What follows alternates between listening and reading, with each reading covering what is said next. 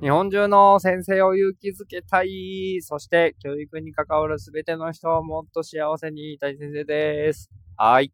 えー、今日もね、えー、勤務が終わりました。今週は本当にこう、体を使って、肉体労働系の仕事をたくさんさせていただいて、若干こう筋肉痛でございます。えー、教室にね、剥離剤っていうのを巻いて、で、こう、なんていうんですかね、コンビニで、こう、なんていうの、ウィンウィンウィンウィンってやる、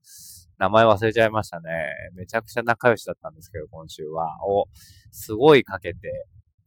うん。まあ今まで残っていたこう古いワックスみたいなのをね、剥がしたりとかして、それが1回じゃ剥がしきれなくて2回3回かけたりとかしてですね。で、でさらにワックスをかけたりとか、えー、廊下中モップで拭いたりとか、まあ、机を出し入れしたりとか、もう本当になかなかね、えー、まあでも、心地よい疲れが残るぐらいですけどね、もうヘトヘトになって何もできないっていうわけじゃないんですけど、まあ、あの、こう子供たちが来ていないからこそできる教室をね、きれいにしようということを、えー、やって、えー、いました。えー、一週間お疲れ様でございました。で、今日はね、急遽ちょっと午前中、奥さんが仕事になって、まあ子供たちを見る、えー、人がいないよっていうことだったので、自分がね、午前休、午前中だけお休みいただいて、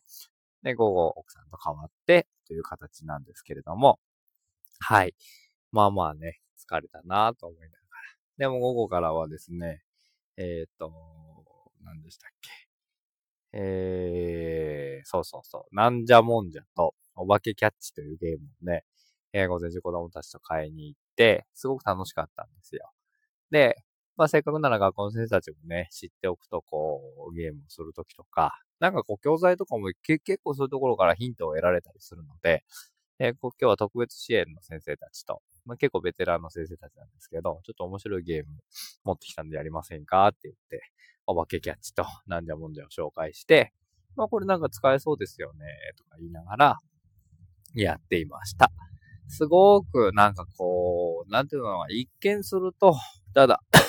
遊んでるだけのように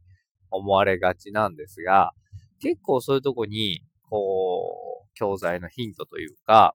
例えば特別支援の子たちであれば、なんじゃもんじゃっていうのは、なんか変ないろんなモンスターが出てきて、それを名前をつけて覚えるっていうゲームなんですけれども、そうやって考えるとなんかちょっと難しい気がするんですけど、例えばまあパンダとライオンと、えゴリラの写真カードをね、準備しておいて、で、それをめくって、一番最初に叫んだ人がそれをもらっていけるとかすれば、え動物の名前が覚えられない子供たちも、えー、そういうこう遊びの中で覚えていけるみたいな風にしたら、意外と覚えられるかもしれないし、うん、その中に例えば、パンダとゴリラとライオンと、あと全然知らない動物の名前を一個入れといて、それを覚えていくようにしたりとか、ね。モンスターも例えば、えっ、ー、と、12種類のモンスターがなんじゃもんじゃいるんですけど、それを例えばまだ6種類ぐらいでやったりとか、まあまあ、例えば3種類でもいいかもしれないですよね。3種類のモンスターを覚えようみたいな感じでやることで、子供たちの記憶力をアップさせたりすることもできるかもしれないとか。あとは、なんだろうな。お化けキャッチもね、なかなかこう難しいというか、うん、すごく頭を使うんですけれども、あれを例えば算数の公約数とか、公倍数の勉強の時に、えやっていってもなんかこうゲームの絵の転用もすごくできるんじゃないかなと思っているんで、うん。なんか遊びの中に実は学びのヒントがいっぱい隠れてるなと思うので、ぜひその二つね、やったことないよって。僕もあの、ツイッター界隈ではすごく有名な、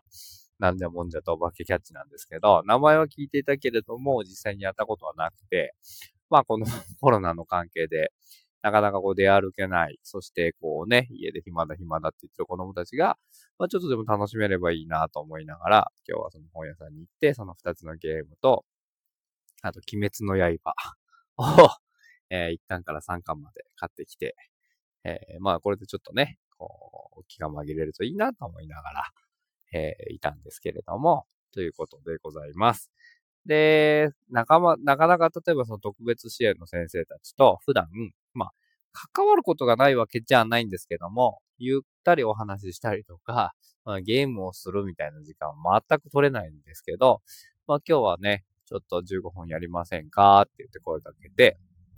えー、自分の学年の先生と、え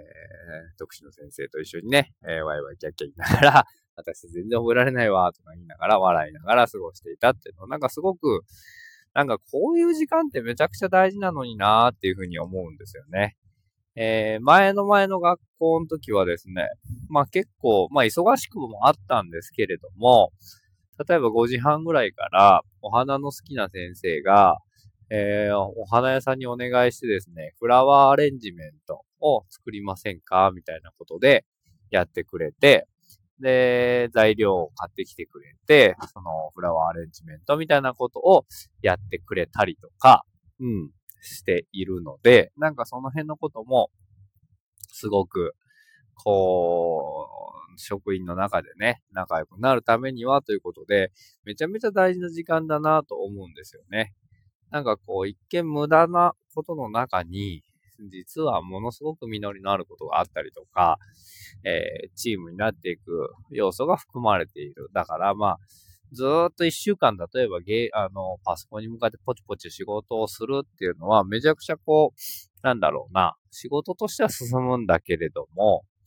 結構やっぱ心はすさんでいくんですよね。僕らやっぱ子供が来てなんぼのところがあったので、子供がいない中で、結構これ辛いんだなっていうことが分かって、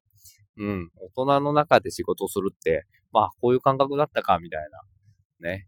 えー、久々の感覚なんですけれども、